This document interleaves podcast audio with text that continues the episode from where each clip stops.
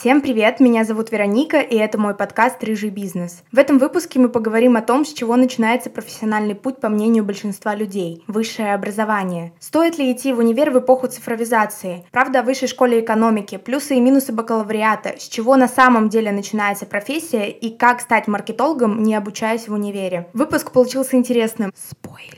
Я даже успела упомянуть выжимку из Яндекс.Конференции в нем. Не забывайте писать обратную связь в моем телеграм-канале Полетаева, все ссылки есть в описании, ставить лайки подкасту на Яндекс.Музыке и делиться им с друзьями. В прошлом выпуске я затронула тему высшего образования и сказала о том, что вернусь к ней чуть позже и раскрою поподробнее. Так вот, наконец-то день настал, хотела бы сегодня поговорить об этом. Предыстория. Я студентка четвертого курса Высшей школы экономики, учусь на факультете менеджмента Высшая школа бизнеса на программе маркетинг и рыночная аналитика. И так как я уже заканчиваю всю эту историю, мне осталось закрыть две сессии, зимнюю и весеннюю, так как в Высшей школе экономики четыре сессии за год, в отличие от других универов, и, собственно, написать диплом и защитить его, то я уже могу сказать, что мое мнение о высшем образовании, оно сформировано, в особенности мое мнение конкретно моей программе, потому что я никогда не уходила в академ, хотя три раза почти сделала это, но, спойлер, рада, что в итоге осталась, потому что я бы просто не вернулась. И потому что я никогда не меняла программы, не меняла универы, и реально мой опыт сформирован только на базе вот этого факультета, вот этого универа. Не знаю, как у других, конкретно на программе маркетинг и рыночная аналитика, и не знаю, как в других универах, но мой опыт сформирован уже достаточно четко, определенно. И если еще на первом курсе я думала, господи, ну, может быть, пройдет время, может быть, я что-то не понимаю, может быть, там на третьем курсе я пойму, что это вот классно, круто, и я поменяю целиком свое мнение, то сейчас я уже его не поменяю, потому что я уже почти закончила весь этот этап, слава богу. Как говорится, дайте силы дотянуть до конца и забыть как страшный сон. Но не будем пока забегать вперед, потому что вообще хотела бы в целом этот монолог начать с плюсов высшего образования. Я сейчас абстрагируюсь от личного опыта и поделюсь вообще в целом своим мнением о том, как я отношусь к высшему образованию, конкретно к бакалавру. И хочется отметить, что мое мнение сформировалось не только благодаря личному опыту, но и опыту моих друзей и близких. В целом, мне кажется, что у высшего образования полно плюсов, и бакалавр все-таки имеет место быть. Во-первых, это очень крутая база, если выбирать прикладные факультеты. Мне кажется, что грамотнее всего после одиннадцатого класса идти на какие-то предметы типа экономики, типа права, политики, возможно, психологии, журналистики, компьютерной безопасности, информатики и так далее.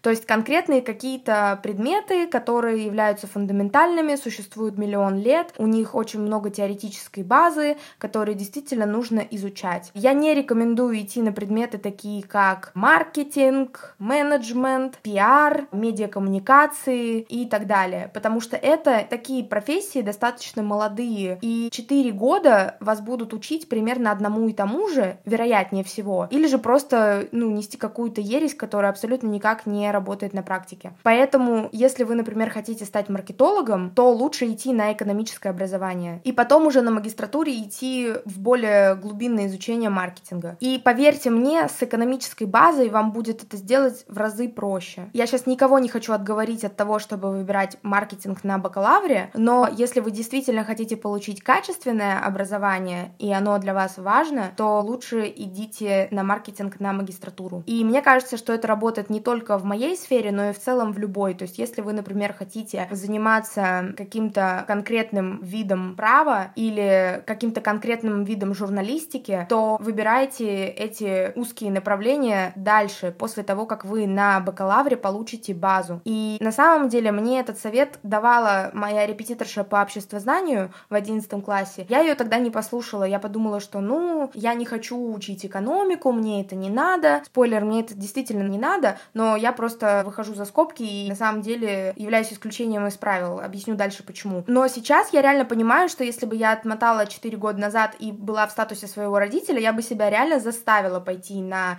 экономический факультет. У меня есть два знакомых, которые закончили в прошлом году экономический, один в вышке, другой в эм гэ у, и могу сказать, что как минимум парень, закончивший вышку, сейчас построил уже потрясающую карьеру, он получил потрясающее образование, он очень рад, что он выбрал это направление, он получил фундаментальные знания, при этом до того, как он пошел в универ, он не сказать, что был там каким-то отличником или задротом, просто реально универ дал ему очень-очень крутую базу, и он получил полезные знания, которые сейчас применяет на работе. При этом, закончив экономический, он работает дата-аналитиком, ну как бы просто пошел дальше по более узкой специальности. И вот такой маршрут обучения, мне кажется, идеальным, потому что сейчас я понимаю, что весь наш поток выпустится, и явно там не будет двести крутых спецов по маркетингу, вот честно признаюсь. Там будут люди, которые просто схватятся за голову и подумают: боже, а что мне дальше делать, а куда мне дальше идти? И это реальная проблема. Поэтому если перед вами в ближайшее время будет стоять выбор бакалавра, то отдайте предпочтение каким-то фундаментальным наукам. Еще одним примером является моя лучшая подруга, которая сейчас заканчивает эм гэ лэ у на бюджете, факультет журналистики. Она вот, например, недавно поняла, что она абсолютно не хочет быть журналистом, ей нафиг это лингвистическое образование не сдалось, и вообще в целом она видит себя либо преподавателем по английскому, либо она видит себя психологом, и на магистратуру она хочет идти на психологию. Но при этом вот она конкретно не впустую потратила четыре года, потому что она получила дофига классных знаний, которые ей понадобятся абсолютно в любой сфере в дальнейшем в жизни. А вот я про себя так сказать не могу, и чуть позже объясню почему. Следующие плюсы — это то, что если вы считаете себя теоретиком и понимаете, что вам тяжело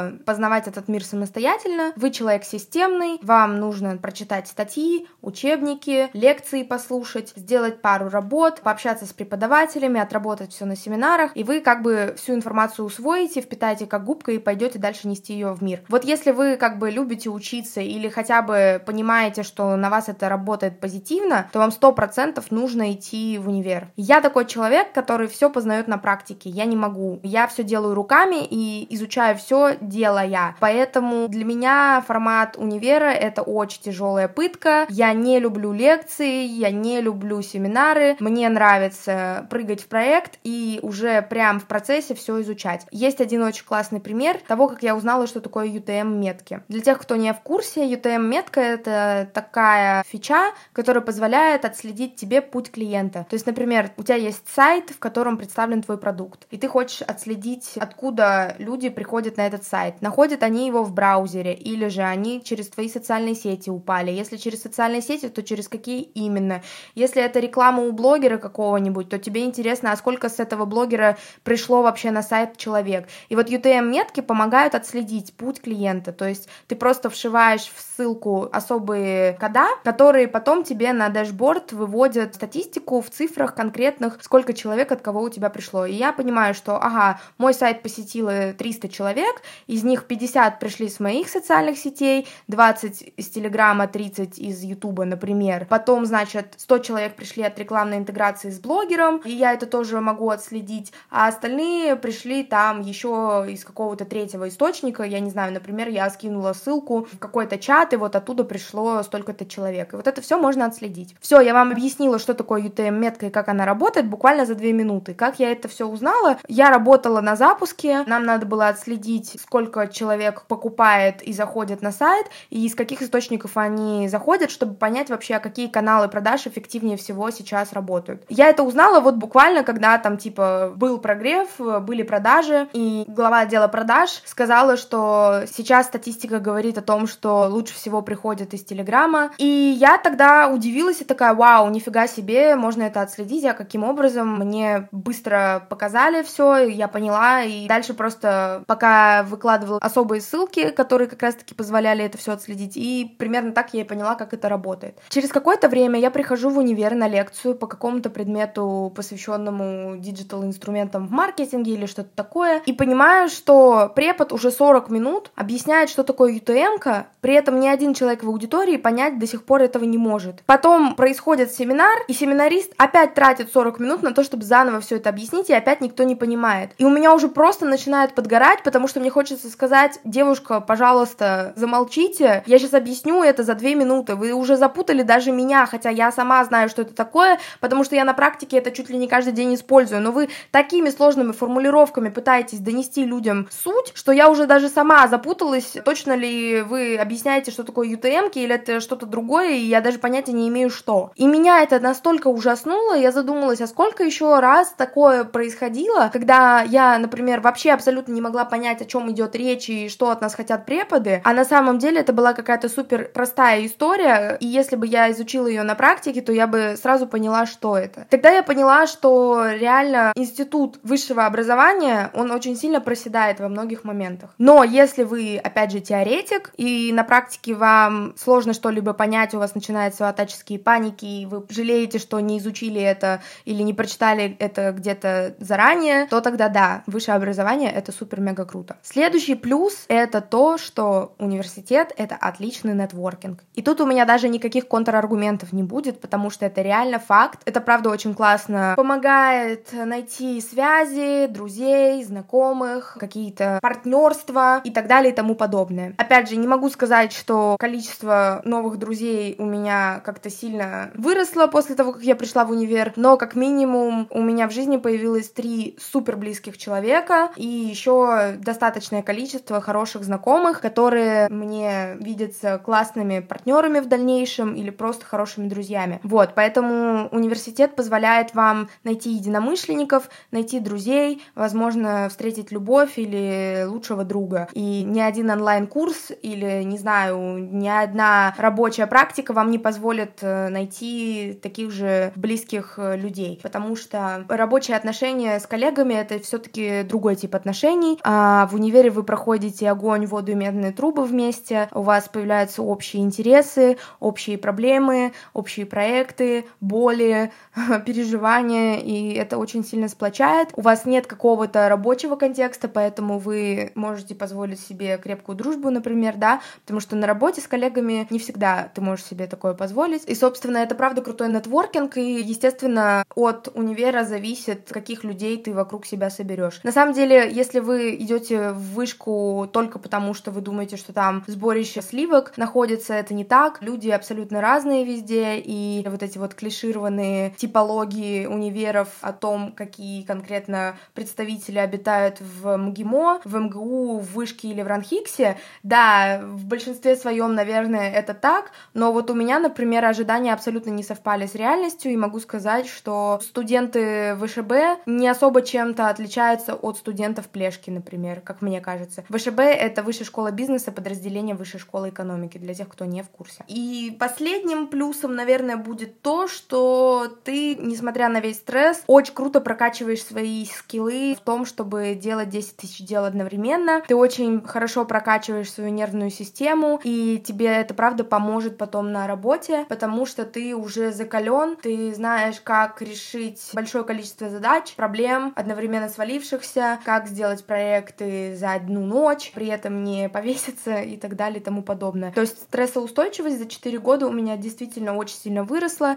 и если раньше я впадала в какие-то истерики при осознании того, сколько у нас дедлайнов, условно там это было на первом курсе, и помимо того, что я впадала и в истерики, я еще и понятия не имела, как это все реализовать, то сейчас, когда я вдруг узнаю о трех дедлайнах завтра, я понимаю, что it's okay, да, это стресс, да, меня это раздражает, но я вполне себе отчетливо понимаю, как эти три проекта закрыть, при этом еще успеть поспать и не сойти с ума. Вот, и такие навыки, они как бы, правда, могут появиться только через боль, труд, сопли, слюни, слезы, стресс, нервы и так далее. А еще когда ты примерно на втором-третьем курсе начинаешь работать, и тебе надо совмещать универ, сессию, дедлайны и какие-то рабочие таски, это вообще отдельная песня, и там у тебя просто икс два эти скиллы начинают расти, поэтому ради этого действительно стоит идти в университет и получать высшее образование. На этом, пожалуй, с моей точки зрения, плюсы заканчиваются, и перейдем к минусам. Минусы я уже буду раскрывать именно с точки зрения не концепта высшего образования, а конкретно моей программы «Маркетинг, рыночная аналитика, Высшая школа бизнеса».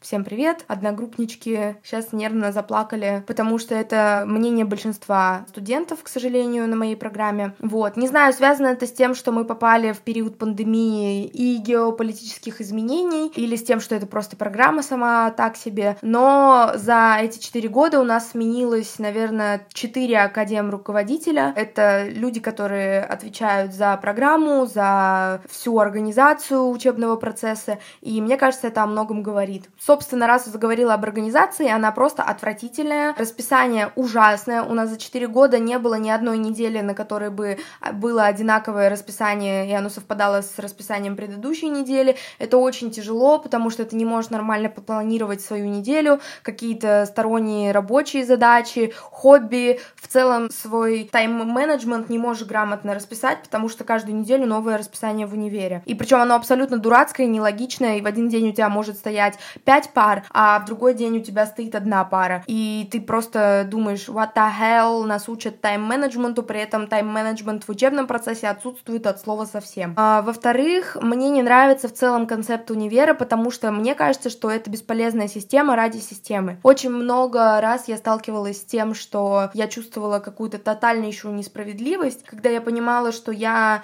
умнее половины студентов в универе, потому что то, что нам рассказывают на лекциях, я ежедневно применяю на своем рабочем опыте, но при этом, условно, успеваемость у меня ниже среднего, потому что я там не сдаю какие-то проекты или не успеваю посещать все лекции с семинарами, не успеваю сдавать какие-то работы, и меня это дико расстраивало всегда, потому что я думаю, что, черт, ну вы же ставите мне оценки не за мои знания и мои умения, а чисто за вот какую-то приверженность системе, и за то, что я не следую этой системе, отклоняюсь от нее, не сдаю какие-то работы или оформляю их не так, как требует этого университет, то вы мне занижаете баллы. Вот это вообще моя самая любимая история, когда до хрена баллов препод снимает за то, что ты там оформил не тем шрифтом, не тем размером, забыл в титульнике указать какие-то данные, которые препод требовал указать, назвал файл неправильно, и это просто наитупейшие какие-то критерии для оценивания, потому что при этом моя работа может быть там гениальнейшего формата,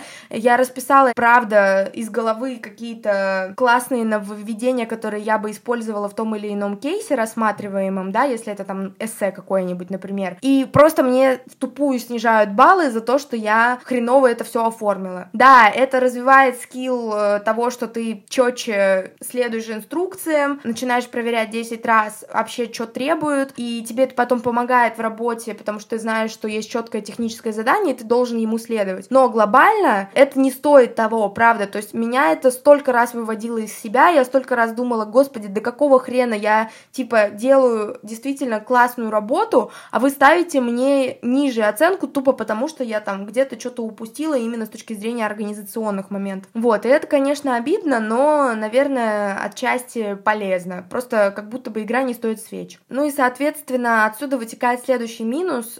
Высшее образование требует огромное количество нервов и времени. Я очень часто думала о том, что, черт, я могу это время потратить с большей пользой, взять еще какие-то рабочие проекты, поснимать больше роликов, параллельно стать еще продакт-менеджером какого-нибудь другого проекта, ну и так далее и тому подобное, да, а ты просто сидишь дома и тратишь это время на то, чтобы там не с коллегами лишний раз в зуме созвониться, что-то обсудить, какой-то таск решить, а чтобы написать это тысяча пятьдесят восьмое эссе, сделать миллионный свод в своей жизни, это, кстати, главный мем нашего факультета, мы буквально каждый год по десять раз делаем свод-анализ, хотя нам казалось, что это что-то, что проходится на первом курсе, и там же и остается. Вот, то есть абсолютно бесполезная история, мы уже просто смеемся, что реально заплатили за то, чтобы четыре года свод-анализа делать. Еще один важный пункт, который, наверное, относится не только к моему факультету, это то, что зачастую теоретические знания, они не применимы на практике, и вы четыре года что-то учите, учите, учите, а потом приходите на работу и понимаете, что вообще работает все по-другому, и вот этот условный свод-анализ вообще никому не сдался,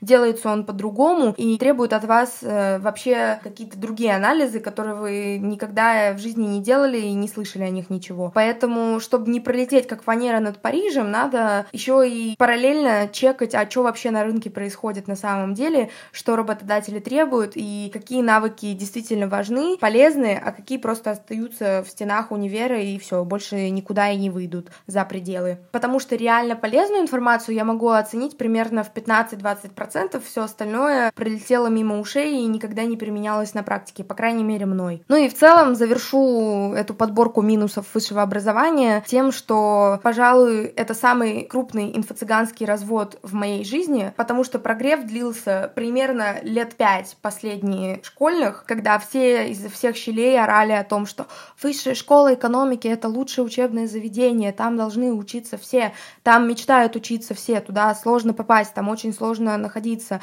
и тому подобные комментарии. Сейчас просто загуглите, сколько стоит первокурснику учиться на моем факультете, и вы охренеете, потому что эти цифры реально растут с каждым годом в геометрической прогрессии, и это образование абсолютно не стоит тех денег, которые требуют с вас, потому что еще каких-то семь лет назад цифра была условно триста пятьдесят тысяч в год, а сейчас там она уже, по-моему, переваливает за семьсот, и как бы вот буквально за последние пять лет она выросла в два раза. При этом качество образования не росло, а скорее упало в два раза, потому что огромное количество преподов ушли, академические руководители меняются раз в полгода, организация отвратительная, и в целом все, что я перечислила ранее, оно вот имеет место быть. И когда ты думаешь о том, что ты это получаешь бесплатно, it's okay, как бы можно закрыть глаза на какие-то вещи. Но когда ты еще понимаешь, что ты отдаешь за это семьсот тысяч в год, и суммарно за вот этот весь стресс, ужас отдаешь больше двух миллионов рублей, ты просто думаешь, да господи, да эти два миллиона можно вложить в такие крутые вещи, что просто смешно становится, что такой ужас может стоить таких денег. Поэтому глобально, честно, я разочарована в высшем образовании и считаю, что я, как человек, который учился на платке, очень сильно пострадал. Если вы попадаете на бюджет, то да, я рекомендую вам идти на бакалавр, но, опять же, десять раз подумайте. Ну, и еще маленькая помарочка, все-таки я представитель женского пола, и мне не нужно думать о том, что у меня там будет отсрочка от армии или еще какие-то такие приколы,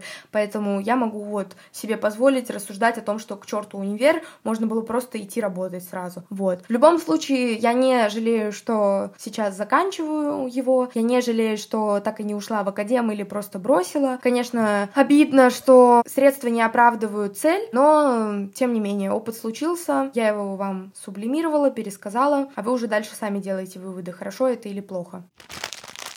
Раз уж мы заговорили о маркетинге, то давайте продолжим эту дискуссию. Возможно, вы меня спросите: Вероник, если ты говоришь, что на бакалавр идти на маркетинг нет смысла, высшее образование в целом больше негативный экспириенс, чем позитивный, что же тогда делать, если ты хочешь стать маркетологом и тебе это интересно? Ну, во-первых, прочитайте книгу Котлера «Основы маркетинга». Это реально просто описание всего того, чему вас будут учить все четыре года. Мало того, это никто не скрывает. На всех маркетинговых предметах в универе говорят первым слайдом о том, что вот, прочитайте эту книжку, и вы станете специалистом. Реально основа основ, которые необходимо знать всем. И, кстати, если вы сомневаетесь о том, интересен ли вам будет этот предмет и вообще о чем маркетинг, да, потому что у меня, например, в одиннадцатом классе не было четкого понимания, а что вообще такое маркетинг, чем занимается маркетолог и какой факультет мне выбрать, управление бизнесом, маркетинг, рыночная аналитика или логистика, управление цепями поставок. Чтобы это понять, возьмите эту книгу, послушайте ее в аудиоформате, прочитайте, не знаю, как вам комфортнее, вот, но ознакомьтесь с ней в любом случае, чтобы вообще понимать, а что это такое и чему вас будут учить. После того, как вы это сделаете и поймете вообще, а что это и о чем, начните изучать рынок, разные источники онлайн. Сейчас мы живем в то время, когда у нас есть возможность изучать все просто в открытом доступе бесплатно, надо просто чуть-чуть напрячь извилины, так сказать. Не надо покупать ни в коем случае никаких курсов по маркетингу. Это вообще страшный страх, потому что если в универе этому нормально научить не могут, то на курсах тем более. Потому что реально зачастую девяносто процентов курсов — это просто пересказ книги Котлера. Об этом просто никто в запрещенной социальной сети не рассказывает, и все продают курсы. А при этом просто существует вот такая вот история, как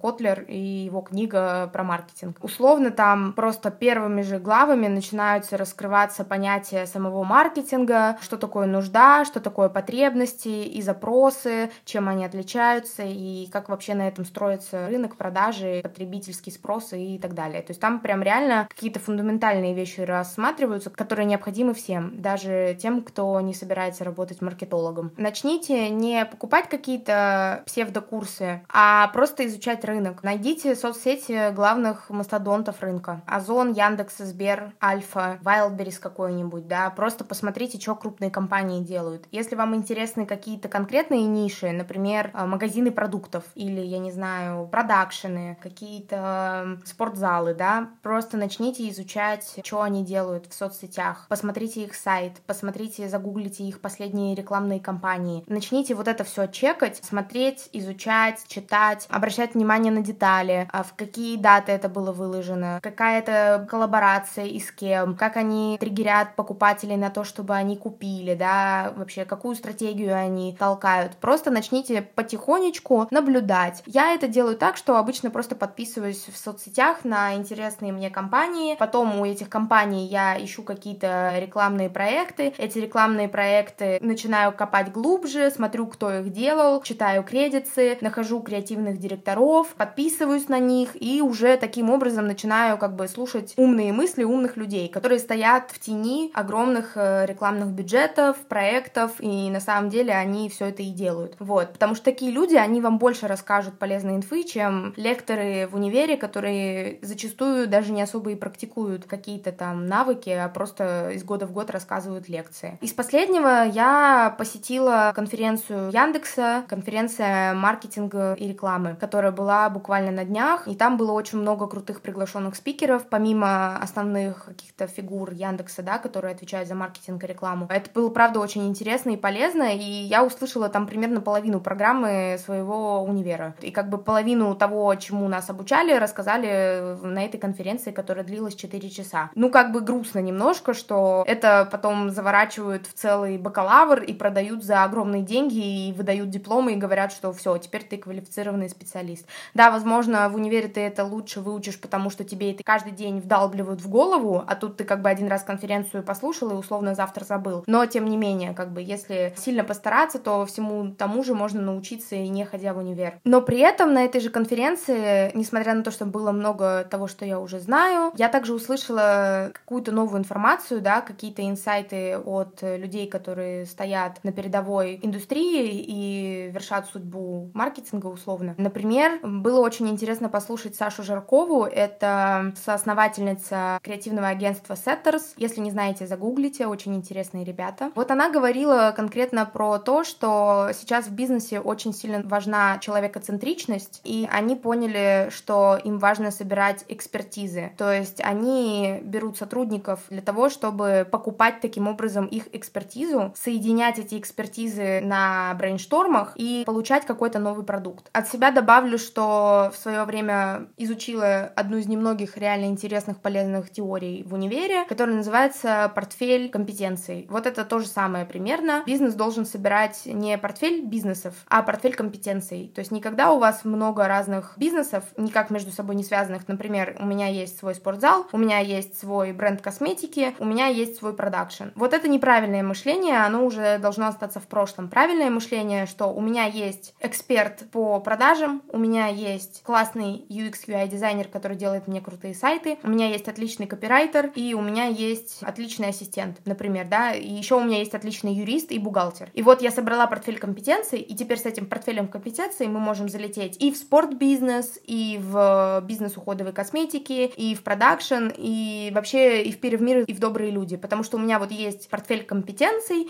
и я этот портфель с собой везде в любые бизнесы беру, и там людей адаптирую под это. И вот как бы концентрироваться на том, что люди — это главный ресурс, это как бы крутая идея. Мы ее с вами уже обсуждали в прошлом выпуске, если вы вдруг его не слышали, то после обязательно послушайте. А помимо Саши Жарковой, мне еще очень сильно понравился Алексей Гиязов в качестве спикера. Это директор по маркетингу, дизайну и привлечению клиентов в Альфа-банке. Очень интересный молодой человек. Вот он говорил про то, что, во-первых, не нужно бояться сумасшедших проектов, а во-вторых, увольняя человека, найди ему работу. Обо всем по порядку. По поводу сумасшедших проектов. Я думаю, что вы все видели всякие рекламные интеграции Альфа-банка с Моргенштерном, иноагентом, с какими-то в целом сомнительными товарищами, да. Просто не, даже не коллаборация, а вообще в целом какие-то странные рекламные кампании, но очень громкие, или рекламные акции. И вот это все в итоге компании принесло очень много профита. И как раз-таки Алексей про это рассказывал, о том, что, например, их лучшие сотрудники к ним пришли благодаря этим рекламным интеграциям, потому что они пришли со словами: вы знаете, я к вам ушел из Яндекса, потому что, когда я увидел вашу рекламную интеграцию, я понял, что, ну, если вы такое позволяете себе делать, значит, проекты у вас сумасшедшие, а мне интересно в этих сумасшедших проектах поучаствовать, потому что, условно, я устал от рутинной офисной работы, от каких-то постоянных ограничений, страхов компании заморать свою репутацию и просто творческого порыва никакого. Вот, и он сказал, что эти проекты действительно выглядели на этапе обсуждения как какой-то полный бред, но помимо того, что они принесли кучу профита и новых клиентов, они еще и принесли самых лучших спецов, которые сейчас трудятся над тем, чтобы развивать компанию. И для меня это вообще супер крутой показатель того, что реально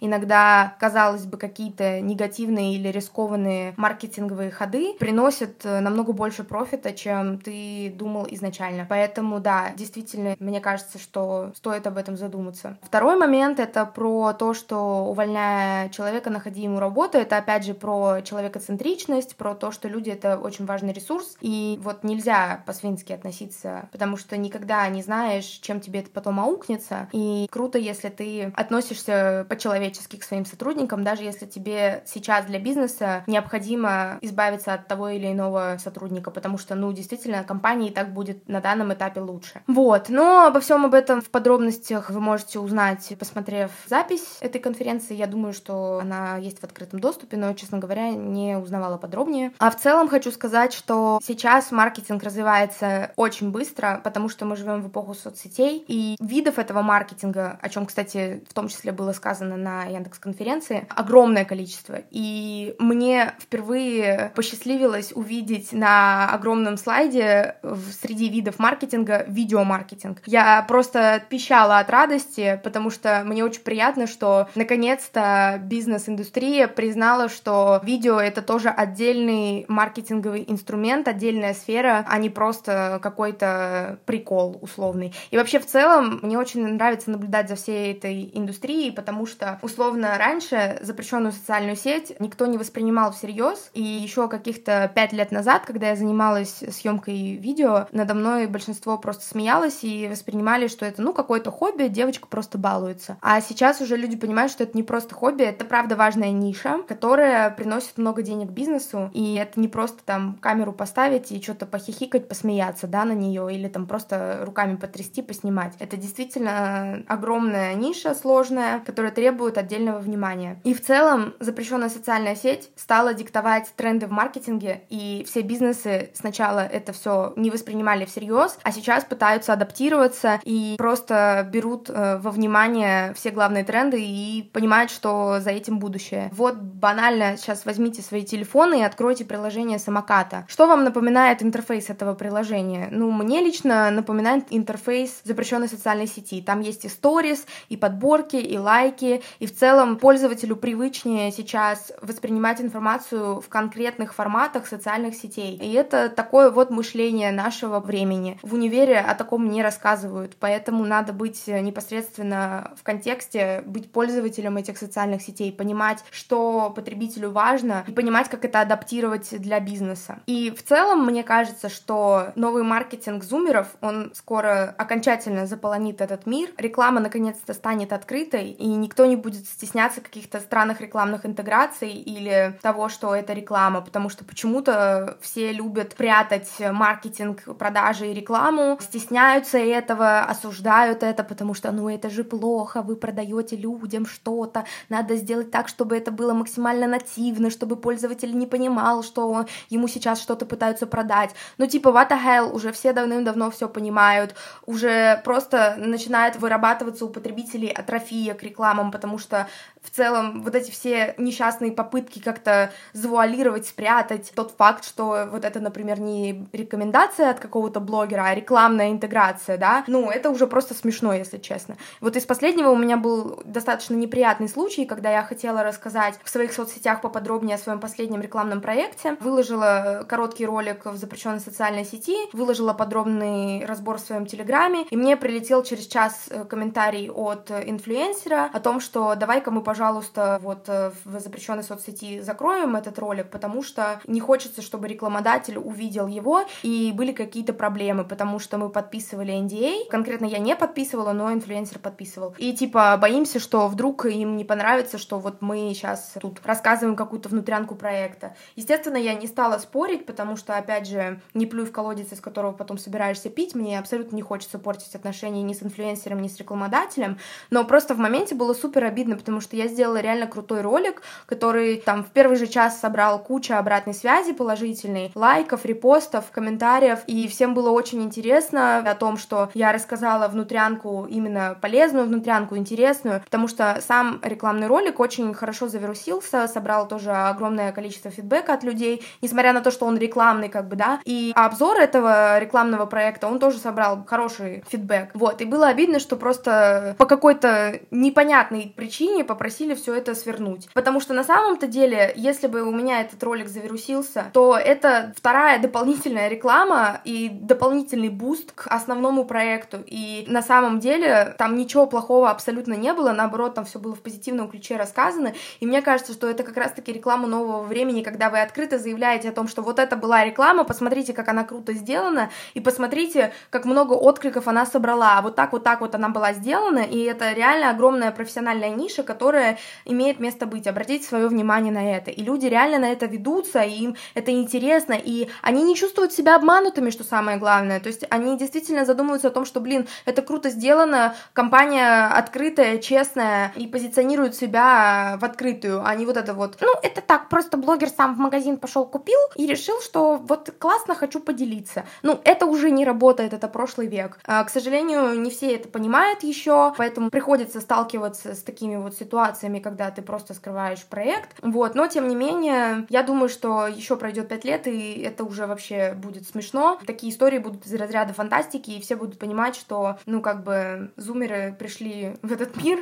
и теперь диктуют правила, и реклама открытая, экологичная, маркетинг тоже экологичный, открытый, интересный, креативный, а не просто там какие-то дешевые манипуляции, махинации и так далее. Что ж, пожалуй, буду подводить итог этого выпуска. Мне нравится, как у нас красной нитью тема с прошлого подкаста перетекла в этот выпуск. Мы залезли с вами поподробнее в маркетинг. В прошлом выпуске мы активно дискутировали на тему менеджмента, и в одном из следующих выпусков я еще затрону вишенку на торте, это продажи и продюсирование, это вообще полный бомбастик будет, потому что я эту тему особенно люблю, больше всего, наверное, с ней работала. И когда мы с вами разберем вот эту фундаменталку, я думаю, что пойдем уже дальше более глубинно разбираться в конкретных кейсах. Вот, так что, да, выпусков будет много. Надеюсь, что вам интересно. Оставляйте свою обратную связь в комментариях, переходите в мои социальные сети, пишите, что бы еще хотелось узнать, о чем рассказать, какие темы поднять. Спасибо большое за прослушивание, до новых встреч, пока-пока!